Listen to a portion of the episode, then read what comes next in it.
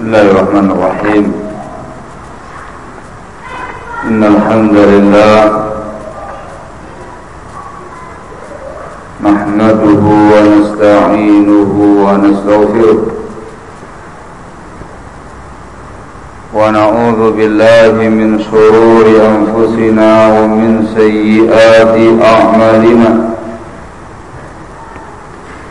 من يهده الله فلا مضل له ومن يضلل فلا هادي له. وأشهد أن لا إله إلا الله وحده لا شريك له. وأشهد أن محمدا عبده ورسوله. يا أيها الذين آمنوا اتقوا الله حق تقاته.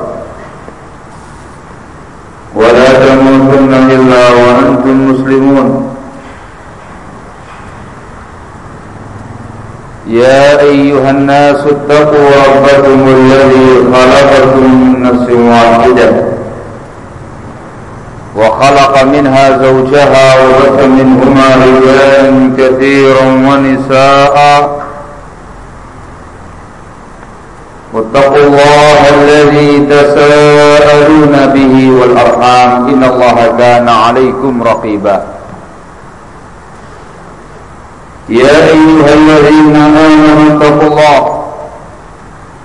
وقولوا قولا سديدا. يصلح لكم أعمالكم ويغفر لكم ذنوبكم. ومن يدع الله ورسوله فقد فاز فوزا عظيما أما بعد. فإن أصدق الحديث كتاب الله وخير الهدي هدي محمد صلى الله عليه وعلى آله وسلم. وشر الأمور محدثاتها. فإن كل محدثة بدعة وكل بدعة ضلالة وكل ضلالة في النار أيها الناس Alhamdulillah Azizullah Sunnatullah Yang wajib kita imani Yang wajib kita ketahui tidak ada satu makhluk pun di muka bumi ini Melainkan dalam kehidupannya Dia pasti akan mendapatkan yang namanya ujian dan cobaan. Itu sebuah kepastian Sebuah ketetapan takdir Allah subhanahu wa ta'ala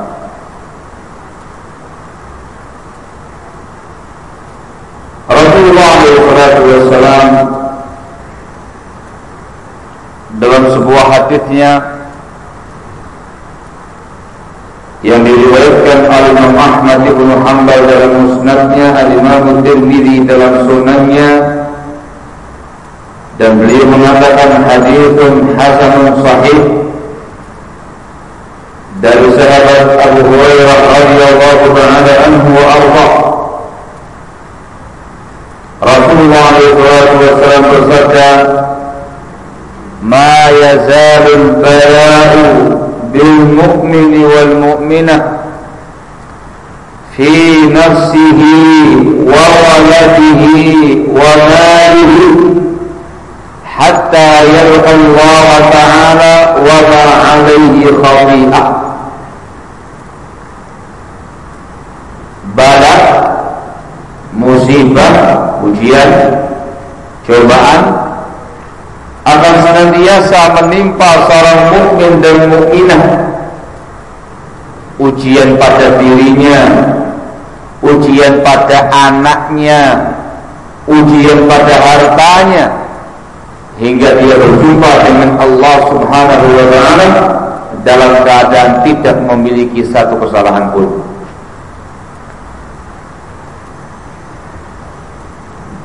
Dan juga disebutkan dalam Rasul Quran Subhanahu wa taala menegaskan dalam firman-Nya di Al-Baqarah ayat yang ke-155 kepastian ini.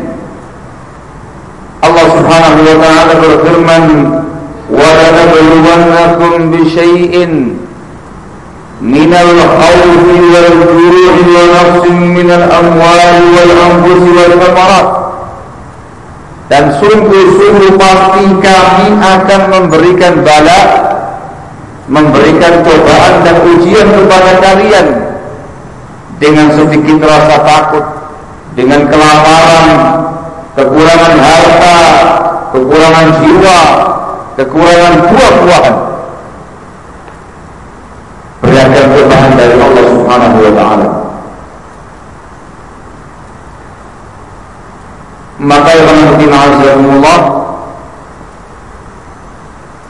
seperti yang sudah diuraikan tadi suatu kepastian yang tidak mungkin terelakkan masing-masing kita pasti akan mendapatkan ujian dan cobaan dari Allah Subhanahu wa taala.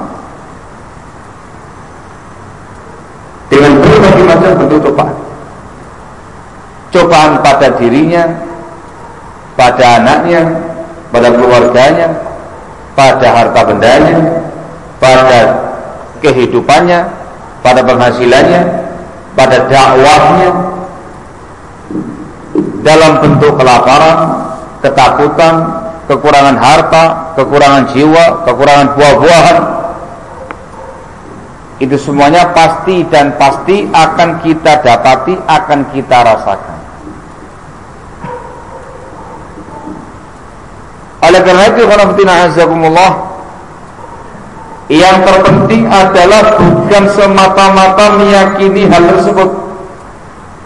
Bukan semata-mata kita mengetahui kita pasti akan mendapatkan ujian dari Allah Subhanahu wa taala. Tapi yang terpenting ialah sikap yang harus kita ambil. Sikap yang harus ditunjukkan tatkala kita menghadapi berbagai macam problem Berbagai macam cobaan-cobaan tadi. Sebagaimana yang kita ketahui bersama Sikap yang dianjurkan, yang diwajibkan dalam syariat ialah as-sabr sikap bersabar dalam menghadapi berbagai macam cobaan dan ujian tadi.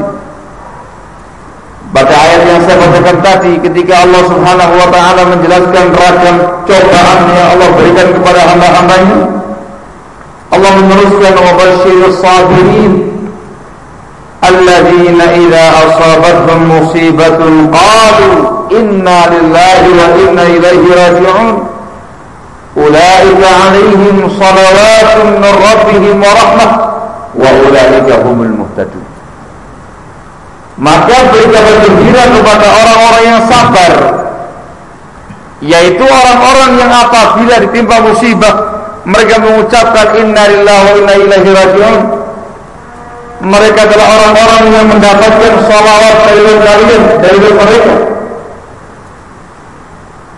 juga mendapatkan rahmat dari Rabbnya dan mereka adalah orang-orang yang muhtadin terbimbing. Sabar. Suatu kewajiban yang harus ada pada kita dalam menghadapi berbagai macam cobaan sabar ini merupakan sifatnya orang mukmin Rasulullah SAW menegaskan dalam Sahih Muslim dari hadis Suhaib bin Sinan radhiyallahu anhu. Rasulullah SAW menyatakan ajaban li amri mu'min inna amrahu kullahu lahu khair. Sungguh menakjubkan urusan orang yang beriman itu. Semua urusan dia baik walaysa dzalika li ahadin illa lil mu'min itu semua tidak akan tercapai melainkan hanya untuk orang yang beriman. in asabathu sarra syakara fakana khairan ketika ditimpa hal-hal yang menyenangkan dia bersyukur. Maka itu baik bagi dia Wa in asabathu dharra sabara. Fakana khairan Ketika ditimpa suatu musibah sesuatu yang sempit malah petaka dia sabar. Itu baik bagi ini sifatnya orang yang mukmin yang beriman kepada Allah Subhanahu wa taala yang tidak mungkin ada kecuali bagi orang-orang yang beriman kepada Allah. Karena ketika Azzakumullah sahabat ini merupakan anugerah. Anugerah murni dari Allah subhanahu wa ta'ala. Ketika seseorang itu mendapatkan anugerah sabar Maka dia mendapatkan anugerah yang sangat besar Anugerah yang sangat luas. Tidak ada yang lebih luas daripada kesabaran. Tidak ada yang lebih agung daripada kesabaran itu disebutkan dalam Bukhari Muslim dari hadis Abu Sa'id Al-Khudri radhiyallahu anhu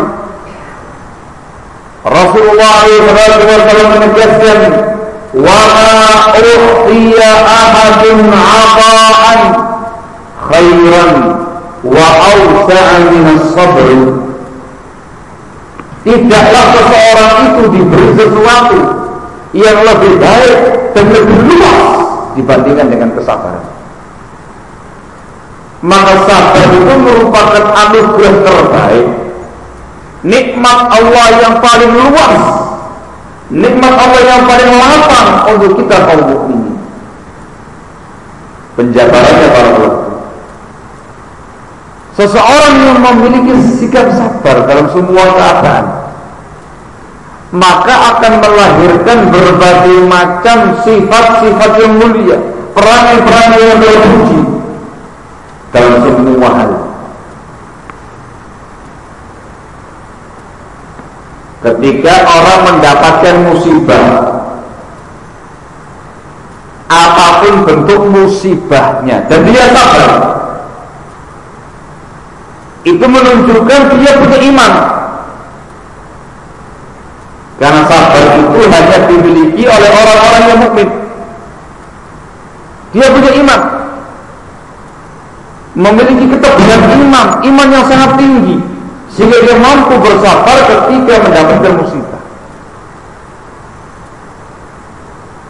Yang kedua, menunjukkan iman yang kuat kepada takdirnya Allah Subhanahu wa taala, al-imanu bil qadar. Sehingga dia bisa dirasakan. Ketika ada musibah, ada yang meninggal pada keluarga, sabar dia. Mengatakan Inna lillahi wa inna ilaihi rajiun. Qaddar Allah. Takdirnya Allah Subhanahu wa taala. Mau apa? Muncul sifat iman kepada takdir Allah. Orang yang sabar mengalami musibah itu menunjukkan tawakal yang sangat tinggi kepada Allah. At-tawakkul 'ala Allah. Menunjukkan sikap tawakal yang sangat tinggi kepada Allah Subhanahu wa taala. Dia pasrahkan semua urusan dia kepada Allah. Tawakal. At-tawakkul 'ala Allah. Yang berikutnya lagi, ketika dia sabar menghadapi berbagai macam musibah yang ada, itu menunjukkan adanya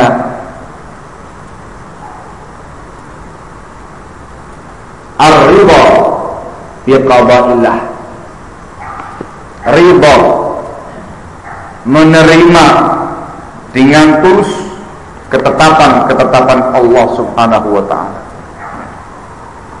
Ini semua yang menunjukkan perangai-perangai yang baik, perangai-perangai yang mulia satu persatu dan masing-masingnya tadi adalah amal yang sangat mulia yang sangat berharga di sisi Allah Subhanahu wa taala.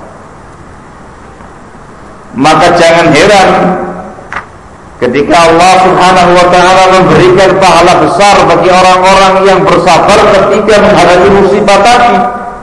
Dikarenakan sabarnya itu melahirkan sekian banyak perangai-perangai yang mulia Keutamaan tadi yang disebutkan ulaika alaihim salawatun min rabbihim mendapatkan salawat dari Allah Subhanahu wa taala. Allah Subhanahu wa taala menyanjung dia, memuji dia di hadapan para malaikatnya. Yang kedua mendapatkan rahmat dari Allah Subhanahu wa taala. Yang ketiga mendapatkan petunjuk. Muhtadun. Ulaika alaihim salawatun min rabbihim wa rahmah wa ulaika humul muhtadun. Orang yang bersabar itu mendapatkan surga dari Allah Subhanahu wa taala. Disebutkan dalam Sahih Bukhari dari sahabat Abu Hurairah radhiyallahu taala anhu wa arda.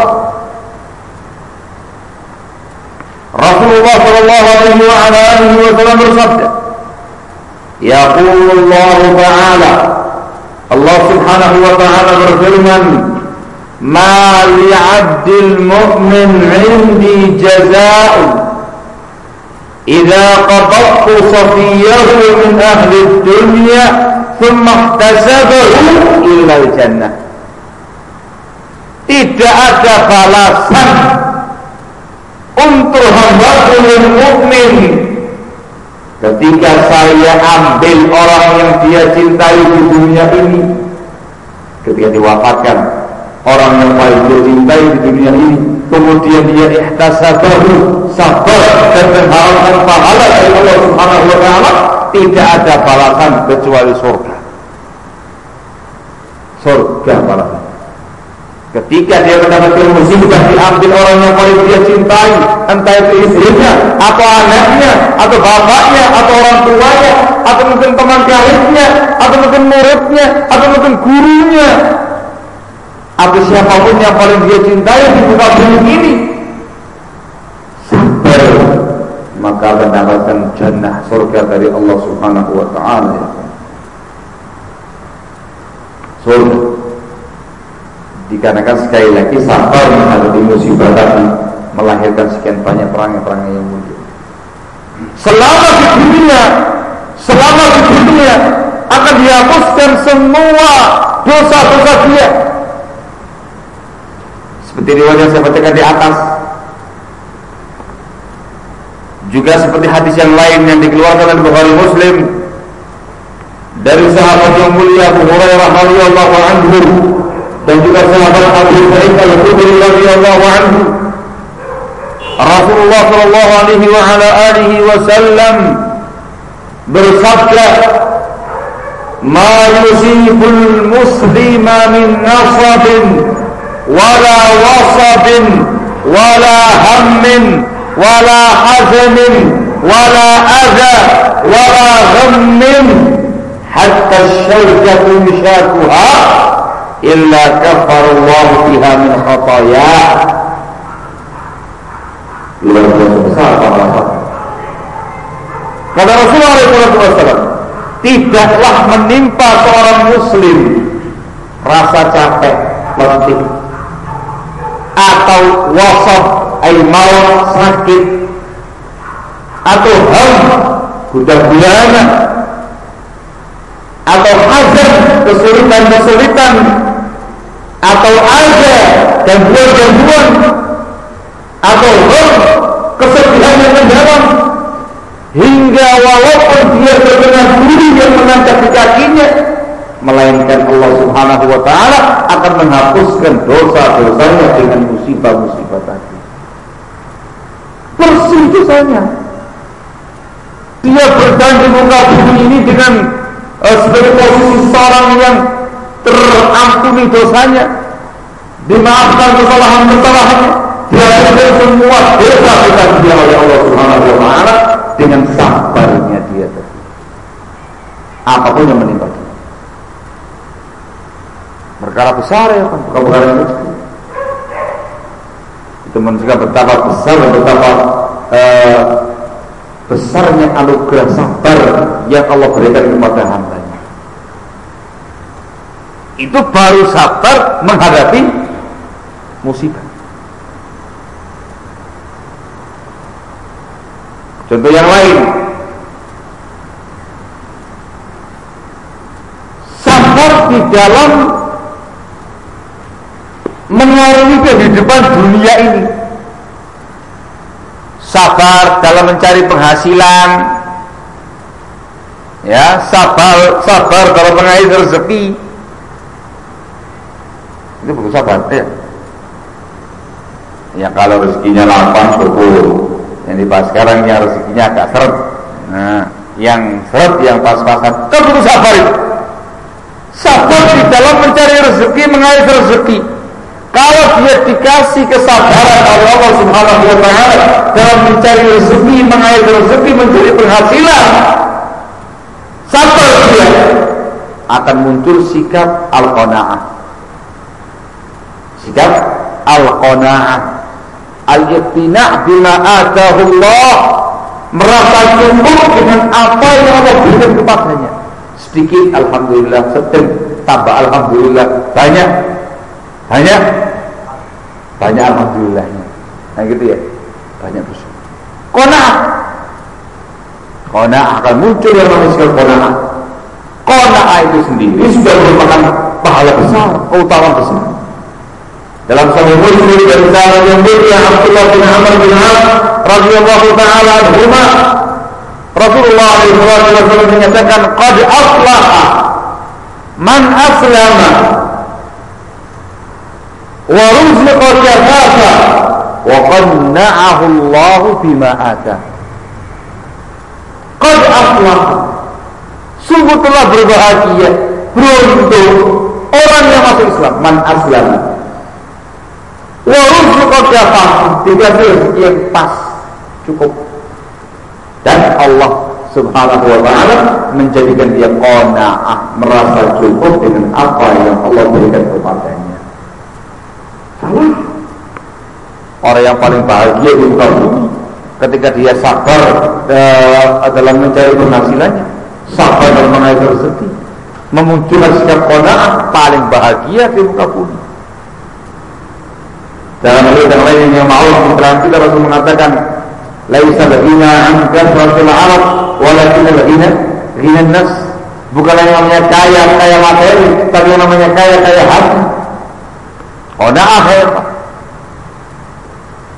Qanaah itu muncul ketika antum punya kesabaran, kebebasan di dalam mencari rezeki. Muncul sikap qanaah. Ya, kalau sudah memiliki sikap qanaah itu luar biasa dalam kehidupan. Katanya orang Jawa Timur gak gerangsangan. Paham gak gerangsangan? Apa gak gerangsangan? apa terjemahan tidak gerangsangan itu tidak rakus dalam urusan dunia. Gak gerangsangan memunculkan perkara yang berikutnya yang kedua ialah mencari rezeki yang halal. Yang dicari itu yang halal bukan yang haram. Itu dikarenakan kesabaran dia dalam mencari rezeki. Qana'ah yang dia miliki Yang dicari yang halal. Talabul halal. Mencari rezeki yang halal. Tidak mencari rezeki yang haram. Selektif di dalam mencari rezeki. Selektif dalam mencari penghasilan. Selektif dalam mencari mata pencaharian. Dicari yang halal. Hmm. ada qanaat ada talabul halal akan muncul yang berikutnya lagi. Ialah talabur rizki minallahi tabaraka wa ta'ala wahdah. Wa ikhlas. Minta rezeki itu mencari rezeki itu dari Allah semata. Itu merupakan ketawaduan dia keikhlasan dia.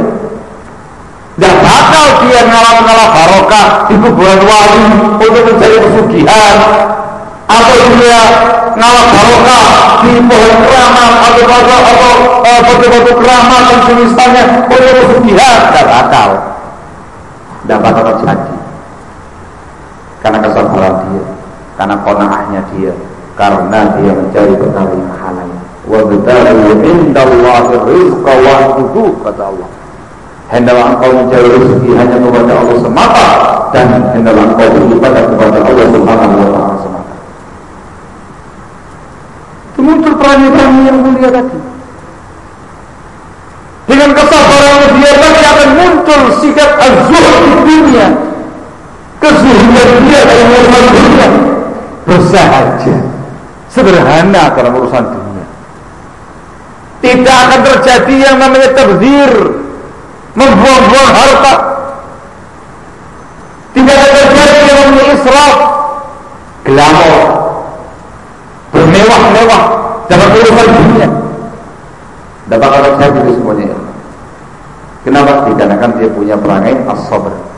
Dalam urusan tolak rezeki. Banyak perkara-perkara yang mulia sifat-sifat yang terpuji yang akan kamu dapatkan ketika kamu memiliki sifat sabar sabar di mana? di tolak rezeki membutuhkan sekian banyak keutamaan-keutamaan membutuhkan sekian banyak perangai-perangai yang lain yang sangat mulia Contoh yang lain aja berkelama di dunia sabar ini. Eh? Contoh yang lain barakallahu fikum ialah as-sabr fi taatillah. Sabar di dalam mentaati Allah Subhanahu wa taala.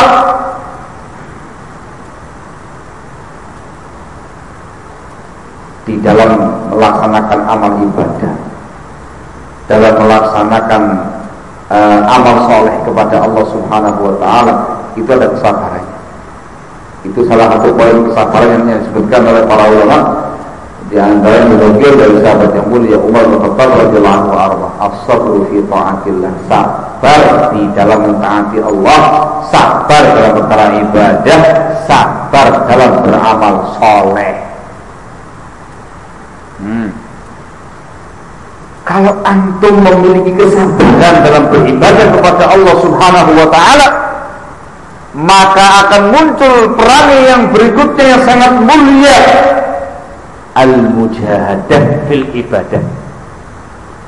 Al-mujahadah sungguh-sungguh di dalam beribadah kepada Allah Subhanahu wa taala. Ada mujahadah, kamu akan bisa melawan hawa nafsu kamu, bisa melawan jiwamu. Bisa kamu tundukkan jiwa kamu. Beribadah kepada Allah dengan sesungguh-sungguhnya. Ini aja sudah punya keutamaan sendiri. Allah mengatakan dalam firman-Nya walladzina jahadu fina lanahdiyannahum subulana dan orang-orang yang jahadu fina yang bermujahadah di dalam beribadah kepada kami lanah diyannahum subulana maka sungguh kami akan memberikan petunjuk kepada dia jalan-jalan kebaikan menuju kami. Makanya ketika antum sudah punya prinsip mujahadah fil ibadah maka di depan anda akan terbuka abwabul khair pintu-pintu kebaikan akan terbuka subulul huda jalur-jalur yang banyak menuju petunjuk Allah Subhanahu wa taala. Satu pintu kamu buka, pintu mujahadah, maka akan terbuka pintu-pintu yang lain dari pintu-pintu ibadah kepada Allah Subhanahu wa taala. Lanahdiyannahum subulana.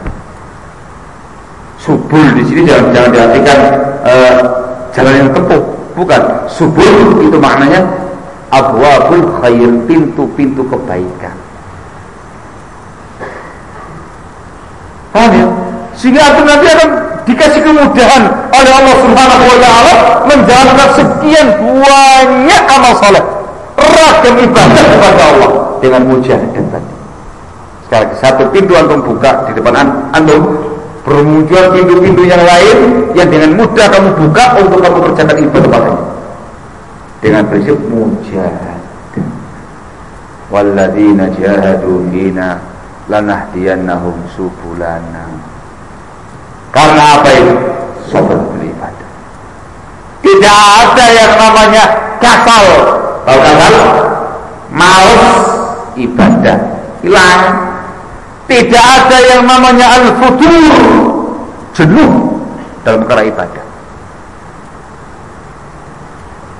Muncul lagi pelangi yang berikutnya al-mubadaratu ilal ibadah bergegas bersegera berlomba-lomba dalam beribadah kepada Allah Subhanahu wa taala Itu kalau kamu sikap as-sabru fil ibadah. Fi ta'atillah, sabar dalam mentaati Allah akan memunculkan perangai yang berikutnya, segera kamu beramal. Bergegas dengan beramal, berlomba-lomba untuk beramal. Fastabiqul khairat. Itulah engkau berlomba-lomba dalam melakukan kebaikan. Badiru fil a'mali fitana. Inilah engkau bersegera melaksanakan amal-amal saleh dalam fitnah-fitnah seperti serpian malam yang gelap. Pagi hari orang mukmin sore dia kafir sore yang dia mukmin pagi dia kafir dia menjual agamanya dengan sedikit urusan dunia. Mubadalah bil amal.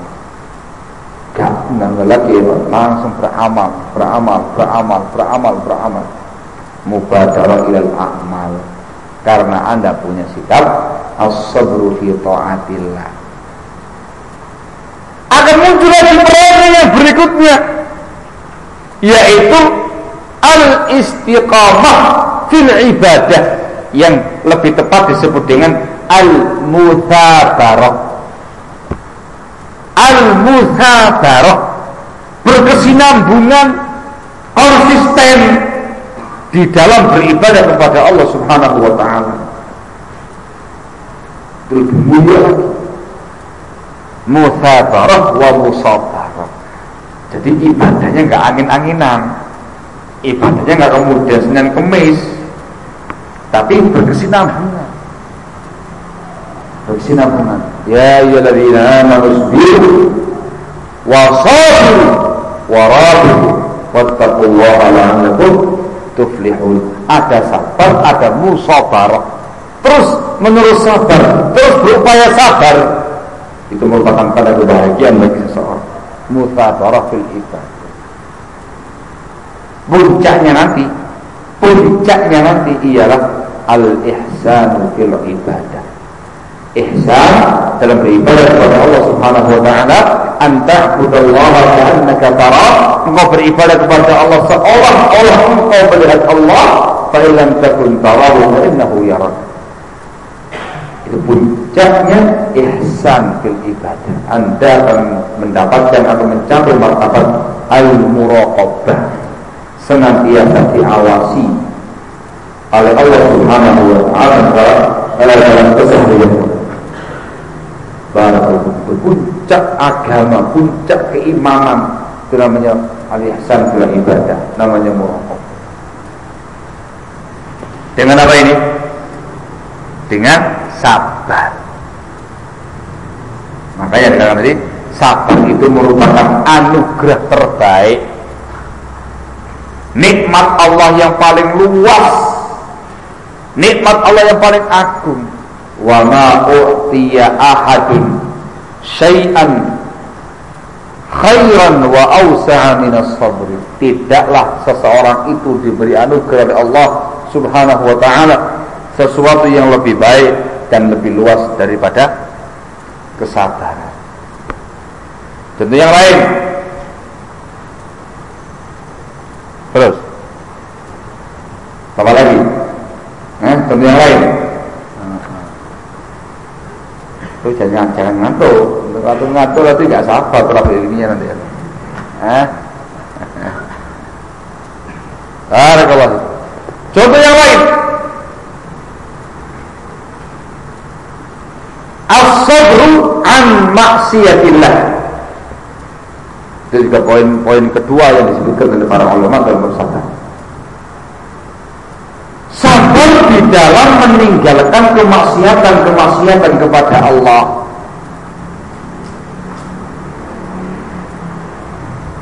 meninggalkan maksiat itu butuh sabar saya tanya banyak yang bodoh banyak hawa nafsu juga membisiki lingkungan sekitar juga mendukung untuk berbuat kemaksiatan kepada Allah Subhanahu wa taala. Sehingga butuh sabar di dalam meninggalkan kemaksiatan-kemaksiatan kepada Allah Subhanahu wa taala. Namanya orang yang memiliki kesabaran dalam meninggalkan maksiat kepada Allah maka akan tertanam dalam jiwanya hubbul ma'asi bughdul ma'asi. Benci kepada semua bentuk kemaksiatan. Benci kepada segala macam bentuk kemaksiatan. Bughdul ma'asi. Akan muncul pula pada dirinya sifat yang berikutnya. Yaitu sifat ingkarul mungkar dia akan mengingkari semua kemungkaran-kemungkaran yang ada. Mengingkari kemaksiatan-kemaksiatan yang ada.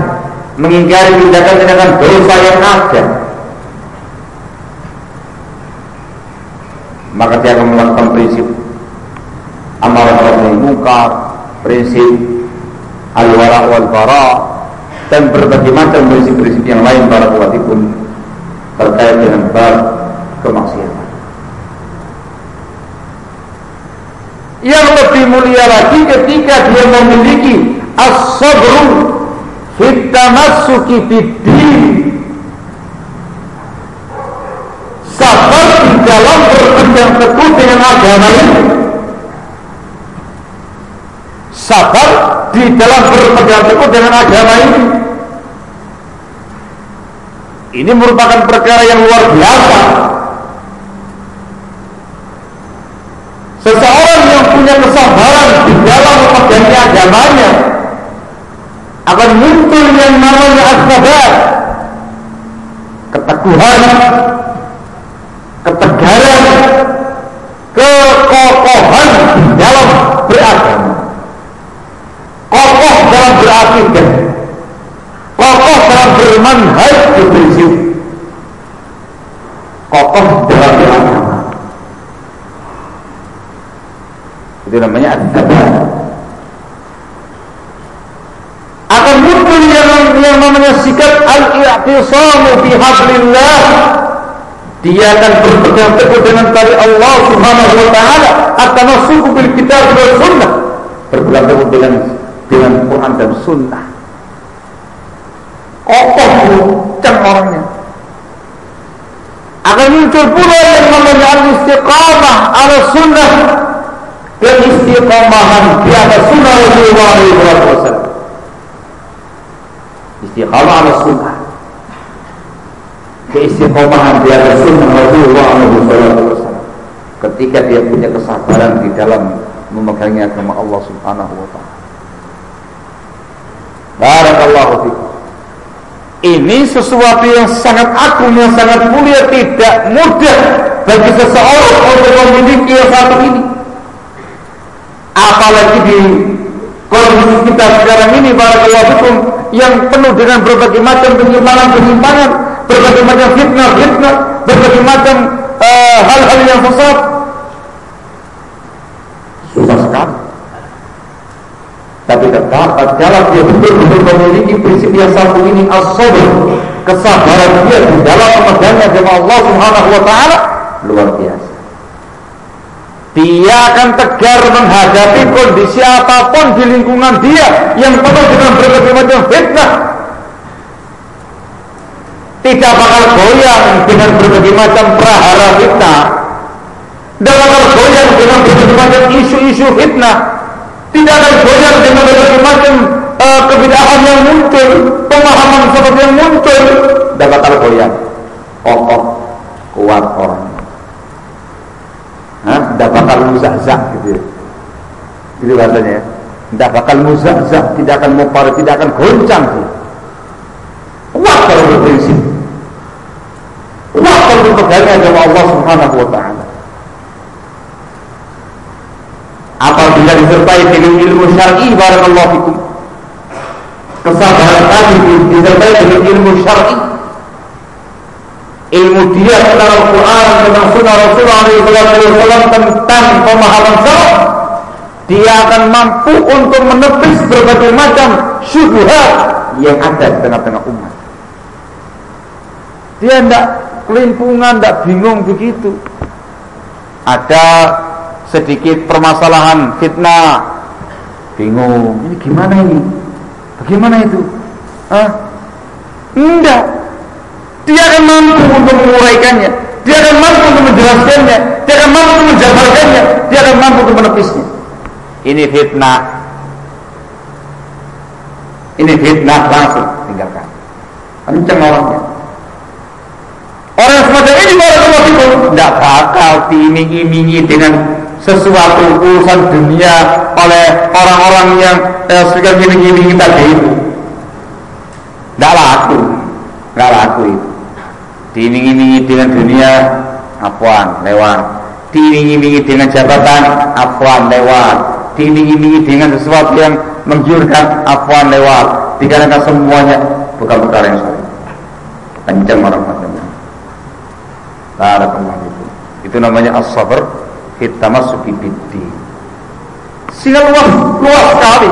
Sangat luas dan sangat agung sangat mulia nikmat Allah Subhanahu wa taala yang namanya as-sabr. Barakallahu Karena itu semua harus ada pada kita. Tadi kan cuma saya jabarkan aja sabar dalam cara begini melahirkan sikap demikian, demikian, demikian, demikian, demikian, demikian itu teorinya. Itu teorinya. Realnya itu semua harus ada pada kita harus ada pada kita. Ketika kita menghadapi cobaan dan musibah, harus ada pada kita berani-berani hati. Ketika kita sabar di dalam mencari manusia yang halal, harus ada poin-poin tadi. Ketika kita uh, sabar menghadapi Allah yang mulia ini, harus ada poin-poin tadi. Barakallahu fikum. Nah, terus ya apa caranya supaya dapat memiliki sikap sabar yang semacam ini? Jawabannya mana bin Azzaikumullah Sesungguhnya saling berkaitan. Untuk bisa mendapatkan perangai sabar yang sangat agung ini Barakallahu Kita harus mempertebal iman. Harus mempertebal iman. Iman itu semakin tebal dengan amal soleh dengan memperbaiki ibadah kita kepada Allah Subhanahu wa taala. Sehingga galakkan amal. Bersungguh-sungguh dalam beribadah kepada Allah. Berlomba-lomba dalam beramal saleh. Meningkatkan iman kita kepada Allah Subhanahu wa taala. Ketika iman itu semakin tebal, semakin tinggi, sabarnya akan mudah muncul dengan sendirinya. Sabar itu nggak mungkin dibeli. Sabar itu nggak mungkin diadakan secara uh, secara spontanitas. Sabar itu muncul dengan alami dengan iman yang dia miliki dalam hati. Muncul dari sendiri. Nih dengan meningkatkan iman kita kepada Allah Subhanahu wa taala. Yang kedua, ilmu syar'i itu menu wajib supaya bisa sabar dalam uh, dalam poin-poin yang. Al-ilmu syar'i harus menimba ilmu sama Allah Subhanahu wa taala, mempelajari Alkitab, mempelajari sunnah Rasul alaihi wassalam, mempelajari dengan pemahaman dari ummah dari kalangan para sahabat, para tabi'in dan para atba'ut tabi'in. Al-ilm ilmu syar'i Yang ketiga Ialah dengan banyak membaca Qasasul Anbiya'i wal Mursalin. Sejarah itu para nabi dan para rasul. Terutama sejarah hidupnya Nabi kita Muhammad alaihi salatu wassalam. Allah subhanahu wa ta'ala berfirman dalam Al-Quran Wa qillan naqussu alaika min anba'ir rusuli ma nuthabbitu bihi fu'adak. Dan berita berita Rasul eh, dan tiap-tiap khabarnya Rasul berita Rasul sudah kami kisahkan kepada Allah Nabi Alaihi Wasallam. Ma nuthabbitu bihi fu'adak. Sesuatu yang dengan itu kami kokohkan jiwamu kami kokohkan hatimu. Dengan kisah-kisah para abiyah wal mursalin tadi. Barakallahu fikum. Jika di dalamnya ialah kisah-kisah generasi yang terbaik, kisah para sahabat, kisah para tabi'in, para tabi'in, biografi mereka, sejarah hidup mereka, itu kita baca, kita telah mengambil ibrah, mengambil pelajaran dari mereka semuanya. Barakallahu. Setelah itu ada upaya latihan. Ya, upaya latihan tamrin melatih jiwa. Kalau bahasanya orang sufi itu riyadhah. Ada riyadhah nafsiyah, olah jiwa. Bukan olahraga. Nah, kan riyadhah dia ini. Ya, riyadhah nafsiyah, olah jiwa, melatih jiwa dalam sekian banyak kasus sekian banyak ada supaya bisa berupaya sabar. Tapi tadi dengan ramuan iman, dengan ilmu syar'i, dengan memperbanyak membaca sejarah Nabi, sejarah ulama saleh rahimahumullah taala. Olah jiwa, latihan bisa dengan kita yang mengalaminya langsung bisa juga dengan uh, pengalaman orang lain. As-sa'id man kata Rasul. Orang yang saya berbahagia yang mendapatkan pelajaran penting dari orang lain. Latihan, olah jiwa. Sekali ada sabar, dua kali sabar, tiga kali sabar, empat kali sabar, maka anak akan semakin mudah antum untuk bersabar dalam menghadapi hal yang ada. Barakallahu fikum. Alhamdulillah sebab sabar itu Alhamdulillah yang dituntut ialah ketika kali pertama kita mendapatkan cobaan dan ujian dari Allah Subhanahu wa taala. Rasulullah SAW disebutkan dalam hadis Bukhari Muslim dari Anas bin Malik radhiyallahu taala anhu arba An-Nabi alaihi wasallam pernah melewati seorang wanita yang sedang menangis di kuburan. Nangis di sisi kuburan. Mungkin kuburan suaminya atau anaknya nangis. Maka lewat sambil bersabda, "Ittaqillaha wasbiri." Wahai wanita muslimah, bertakwalah kepada Allah dan sabar. Saya tahu itu Rasul. Faqalat ilaika. Minggir dari aku. Fa innaka lam di musibah. Minggir sana. Kamu enggak mendapatkan musibah seperti yang menimpa saya. Minggir sana. Ta'rifu dan tahu itu Rasul sallallahu Fakilalaha maka ada orang lain yang berkata kepada perempuan tadi, Indah Nabi alaihi wassalam. Hentam Rasul yang mengatakan demikian. Yang mengatakan ittaqillaha wasbir itu Rasul. Langsung bergegas perempuan tadi mendatangi Nabi alaihi wassalam. Didapati tidak ada penjaga pintu rumah Rasul di rumahnya. Kosong. Maka dia mengatakan ya Rasulullah ma'arifka Ya Rasulullah, tak tidak tahu engkau ya Rasulullah. Minta maaf begitu. Maka Rasulullah SAW mengatakan, Inna sabru inda sudmatil ula. Sabar itu ketika kali pertama tak ada musibah.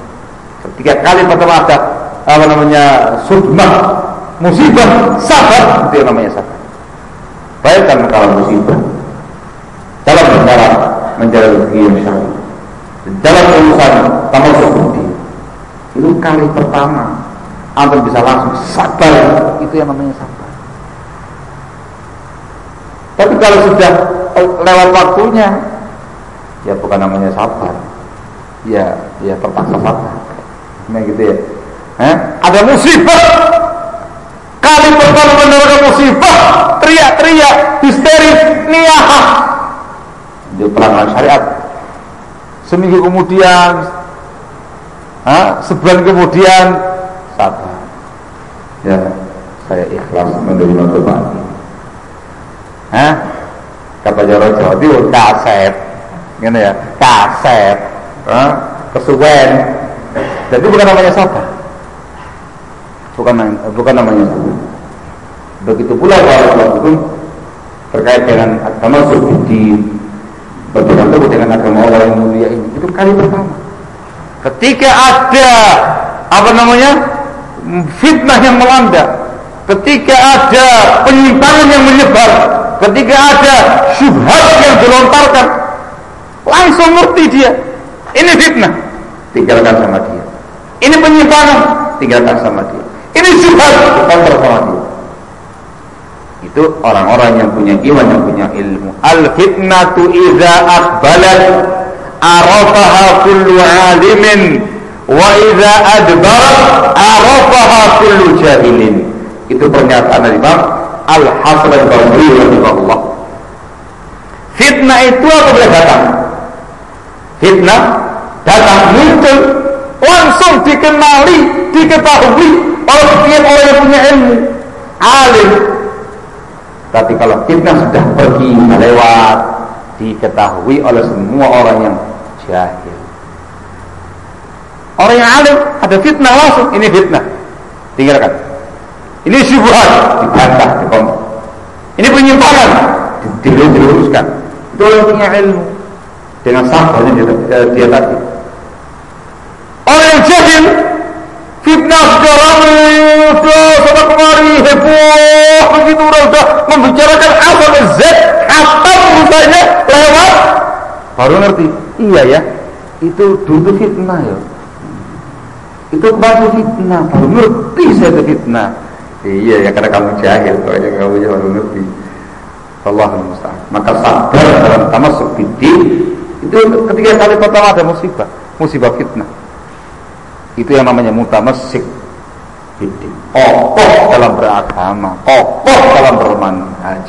Baru dikatakan as-sabru inda sudmatil ula. Kalau sudah ba'dal lutayya wallati katanya orang Yaman. Ba'dal lutayya wallati setelah ah, eh, oh, ah, sudah dinasihati dulu nggak mau nasihati lagi ngeles lagi nasihati lagi uh, bikin ulah lagi nasihati lagi terus dikencar dengan nasihat baru. Iya iya saya sadar saya salah saya taubat. Itu namanya Pak Lutaya Waladi. Itu bukan namanya orang yang sabar dalam tamasuk din bukan orang yang uh, muhtasim bihablillah yang ikisar dengan tali Allah. Tapi sih lumayan dia masih mau tobat ngakui salah Batalu tayya wala tidak gak tepat-tepat. Nah ini yang repot ya. Ala kulli hal yang ketina azakumullah. Khulasahnya iya seperti yang diterangkan tadi oleh Rasulullah SAW. Wa ma u'tiya ahadun ata'an khairan wa awsa'a minas sabr. Tidaklah seseorang itu diberi anugerah oleh Allah Subhanahu wa taala suatu pemberian yang lebih baik dan lebih luas daripada kesabaran maka ini yang harus kita upayakan. Seriuslah sungguh-sungguhlah antum dalam mempelajari ilmu Allah subhanahu wa ta'ala mempelajari kita bersunnah dengan pemahaman salaful ummah dipelajari dari orang-orang yang ahlinya orang-orang yang baik akidahnya yang baik manhajnya yang bagus akhlaknya. Berbanyak amal soleh berbanyak ibadah kepada Allah bersegera berlomba-lomba dalam beribadah kepada Allah Subhanahu wa taala. Insyaallah taala barakallahu. Allah Subhanahu wa taala memberikan kita anugerah kesabaran dalam menghadapi berbagai macam ujian-ujian dan cobaan-cobaan yang ada, baik cobaan pada diri kita, pada anak kita, pada keluarga kita, pada harta kita, apa dalam bentuk ketakutan atau kelaparan atau kekurangan harta, kekurangan jiwa, kekurangan uh, buah-buahan atau yang lain-lainnya dari berbagai macam cobaan-cobaan dari Allah Subhanahu wa taala, insya Allah akan bisa memiliki sikap kesabaran, ketegaran, keteguhan, keistiqomahan sampai akhir hayat nanti. Allah taala a'lam bishawab. Ada yang bertanya kan?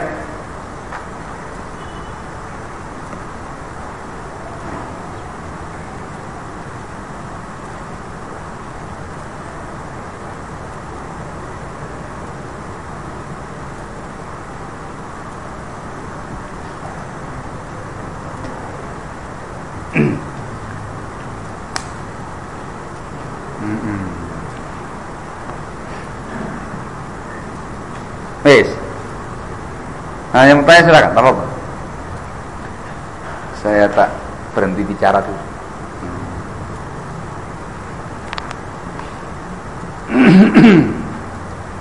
Ombal, langsung boleh.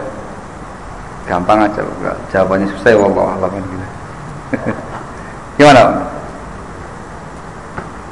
Ombal.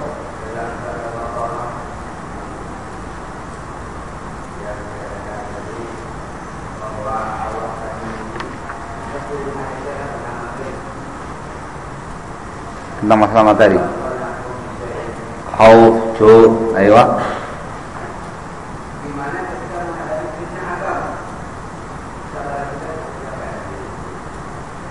Lah tadi dijelaskan panjang lebar sang pengepengok tadi.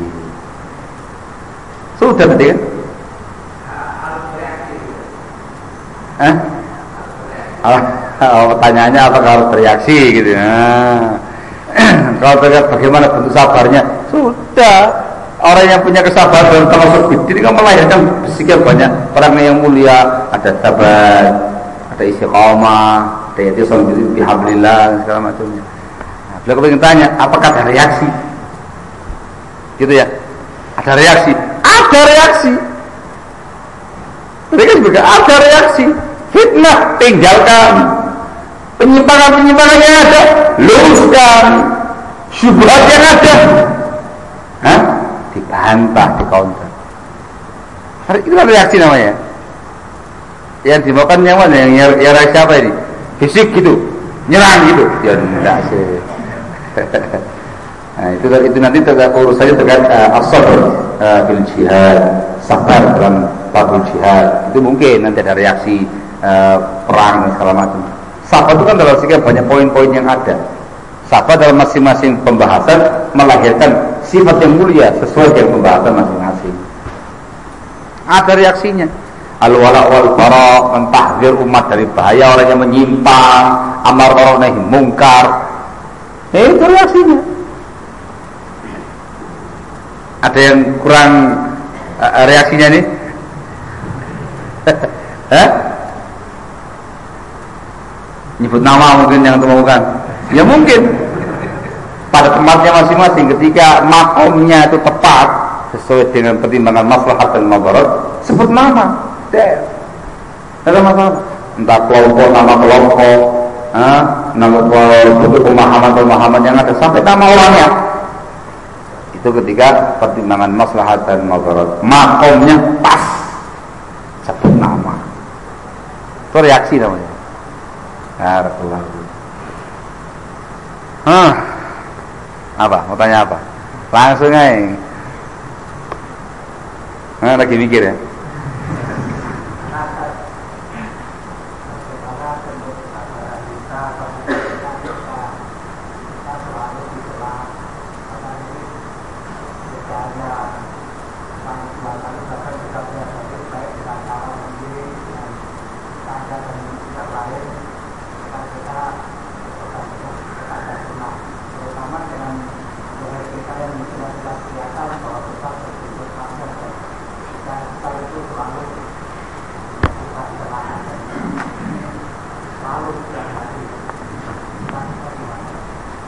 sabar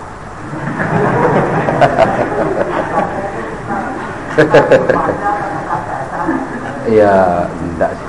Ada itu namanya as-sabar bil muamalah. Sabar dalam bab muamalah dengan orang lain. Yang pertama sabar.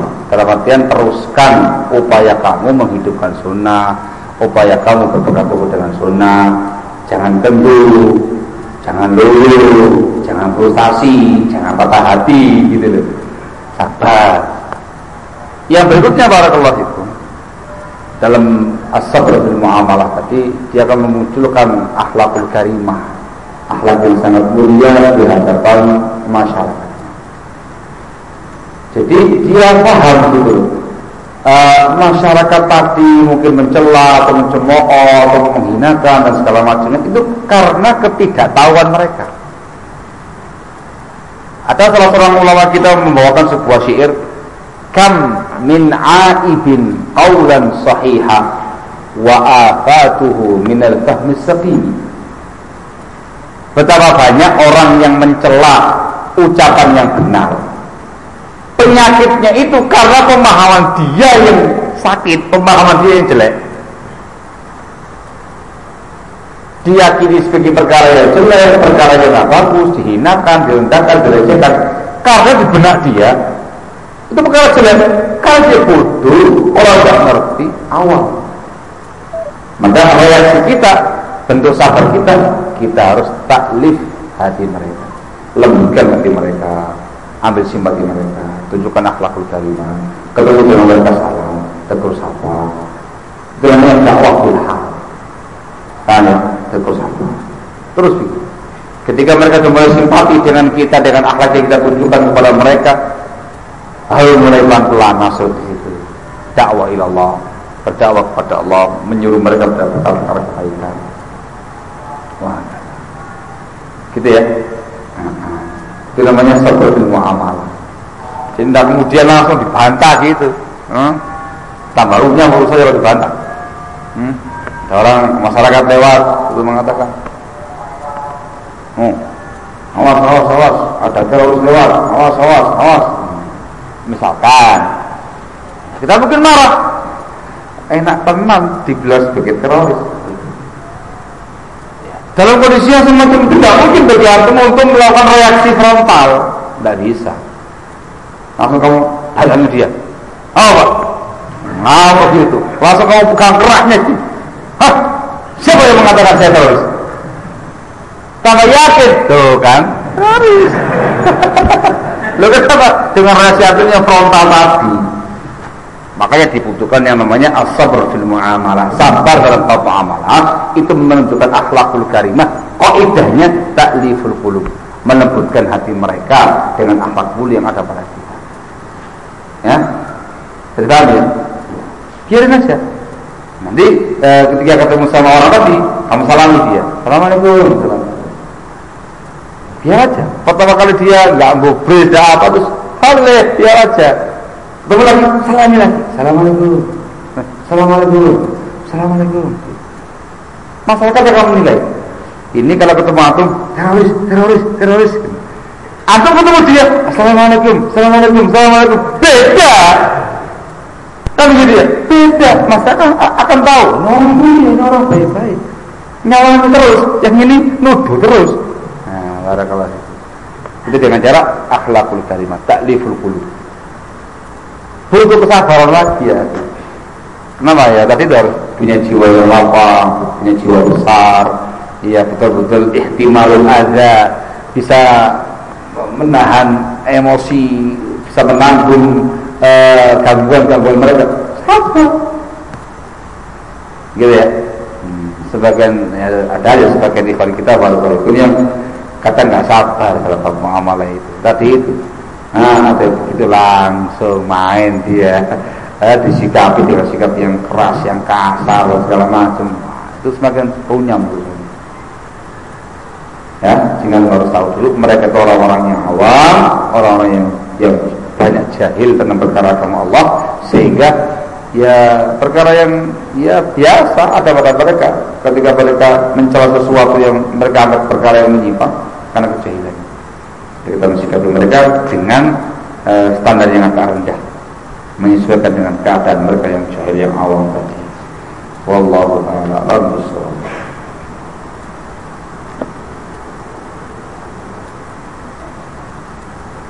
hmm. Hmm. Allah musta'an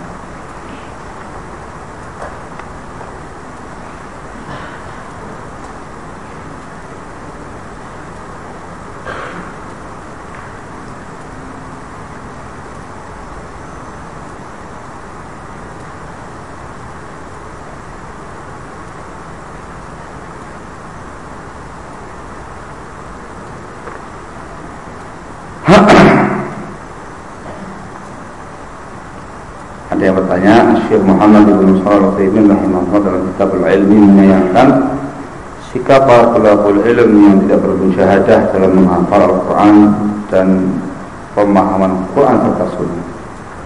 Bagaimana caranya tertib bersabar dalam menghafal Al-Quran dan Sunnah?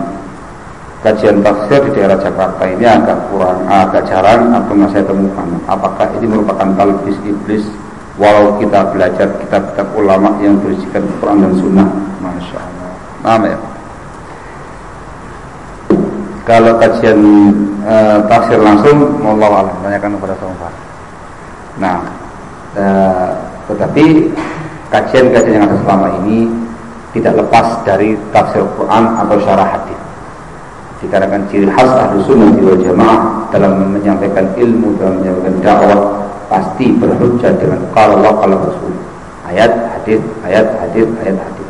Anda kalau cermati yang kalau mencermati ulasan-ulasan para ustaz-ustaz kita itu merupakan ulasan yang masya Allah ya berisikan ilmu yang sangat luar biasa membawakan ayat kemudian membawakan sifat hukum daripadanya faedah penting yang diambil daripadanya menyampaikan hadis dibawakan e, faedah-faedah hukum daripadanya.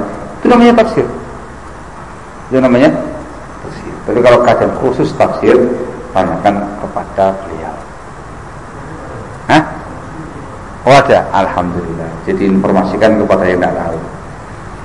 Nah, termasuk talbis iblis kalau antum tidak mau menghadiri halakoh-halakoh yang lainnya bukan tafsir Quran. Apa pengajiannya? Oh baca kitab usul salafah.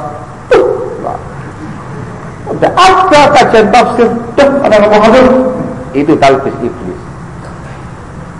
Hadiri terus hadiri sana berusaha untuk mencari kajian harus sunnah terkait dengan bab tafsir atau antum bisa membaca kitab-kitab tafsir yang matang tafsir Ibnu Katsir dan segala macamnya itu matang ya.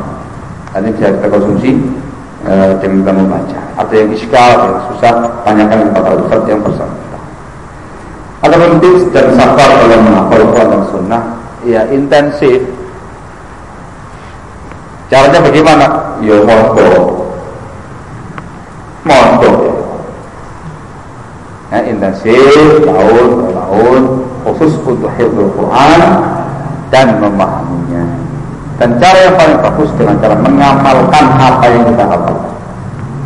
Tar dikatakan oleh Muwaqi rahimahullah kanu yasta'inuna ala hifdzil hadis bil amal bih. Mereka dahulu uh, apa namanya uh, berupaya mencari bantuan untuk menghafalkan hadis dengan cara mengamalkan hadis tersebut. Yang ini khulasinya harus mondok. Nah, supaya fokus dalam menimba ilmu Allah Subhanahu wa taala. Jam berapa ini? Hah? Jam berapa? Sudah? Sudah? Hah? Mestinya anak nggak boleh tanya sama antum saya tetap tanya sama yang lain ini. Kalau antum ada tendensinya kan Hah? cukup? Hah? atau sudah? Hah? ya nanti jawab satu aku datangkan empat. Apa ya. Ya Allah mustahil terakhir ya. Terakhir. Hmm. Bismillahirrahmanirrahim bagaimana kita mensikapi ustadz yang dulu kita ambil ilmunya kemudian diketahui dia dekat dengan ahli bid'ah kemudian ada kecondongan dan merekomendasi ahli bid'ah itu. Apakah kita boleh mengambil ilmunya dia lagi? Nah, yang pertama tugas antum sebagai murid nasihati dia.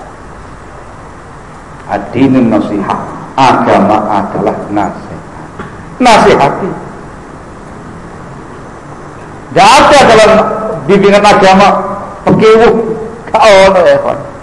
Aduh gimana ya? Tidak enak saya menasihati dia. Saya kan murid dia kan ustadz saya. Gimana saya menasihati dia? Ya kan ilmunya dia lebih tinggi. Kalau dia ada kecondongan kepada ahli bid'ah, merekomendasi ahli bid'ah, membela bela ahli bid'ah, itu namanya dia lagi jahil. Kalau bahasanya lagi jahil sedang jahil ketika itu. Ilmunya nggak lagi keluar lagi error lagi hang ini ada kalau itu antum nasihati itu kewajiban antum kepada dia. Masih dengan cara yang cara yang terbaik ialah dengan cara empat mata. Datang kepada besar langsung empat mata. Apa misal uh, saya dengan khotbah kemudian kemudian kemudian ini ini ini ini, apa berusaha? Bukankah bukankah bukankah bukankah bukankah terus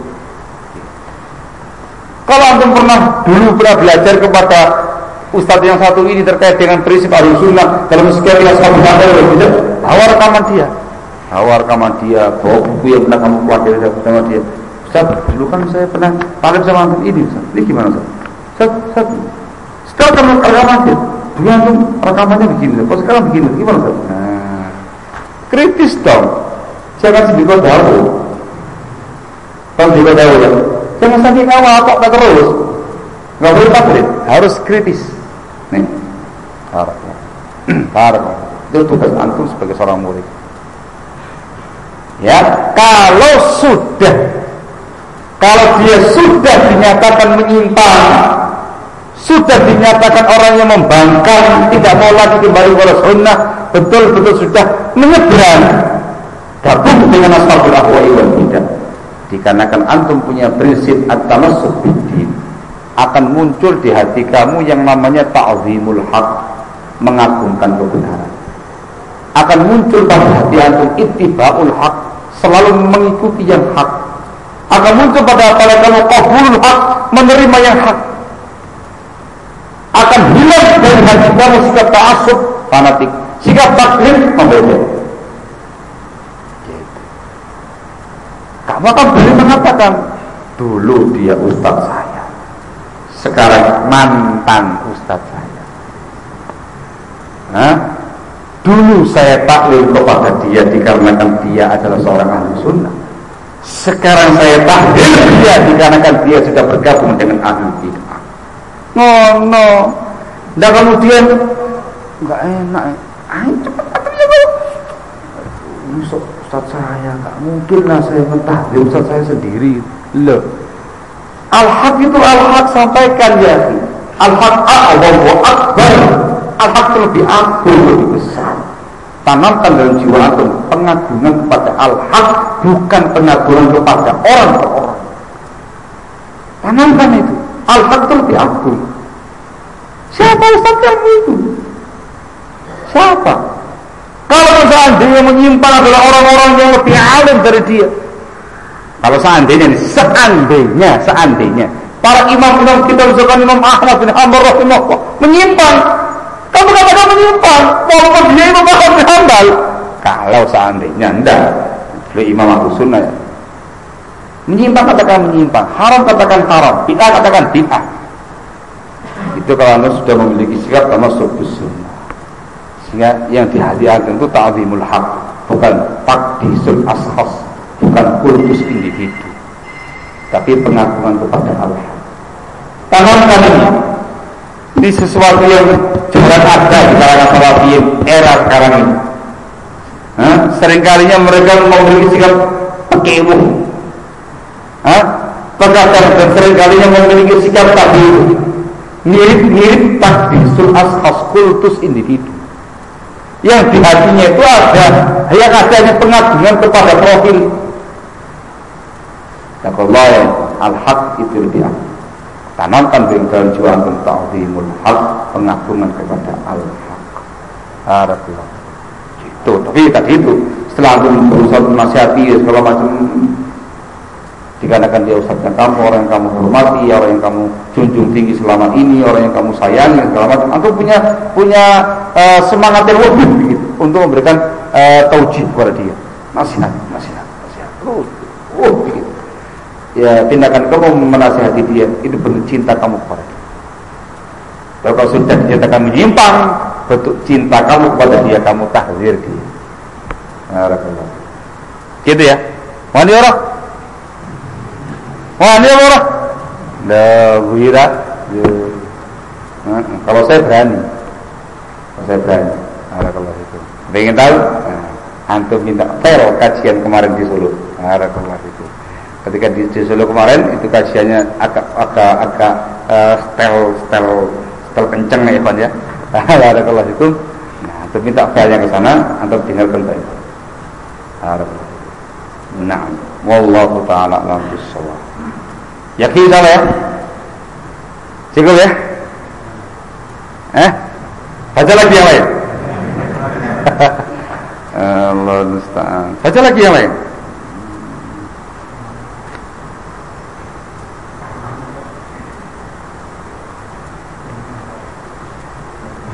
ya jangan setengah enam duduknya segala macamnya atau atau nanti isya baru berangkat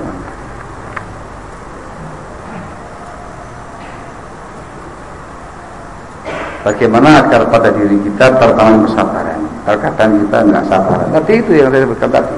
Beberapa cara-cara untuk supaya kita sabar ramuan iman amal soleh ilmu syar'i kemudian membaca sirah nabawiyah siratus salaf dan latihan. Riyadhah nafsiyah olah jiwa. Sekali dua kali bisa sabar. Selebihnya mudah aku untuk bisa bersabar. Barakallahu wallahu ta'ala alam bisawab ala pengikut. Setiap kali saya nengok sebelah sini beliau senyum-senyum terus jadi gak enak lah jadi saya nah, sehingga cukup sekian insyaAllah ya. Naktafi lahuna mudah-mudahan bermanfaat. Dan mudah-mudahan bisa kita amalkan dalam kehidupan keseharian kita. Amin ya rabbal alamin. Naktafi lahuna subhanahu wa bihamdik asyhadu anta ilaik walhamdulillah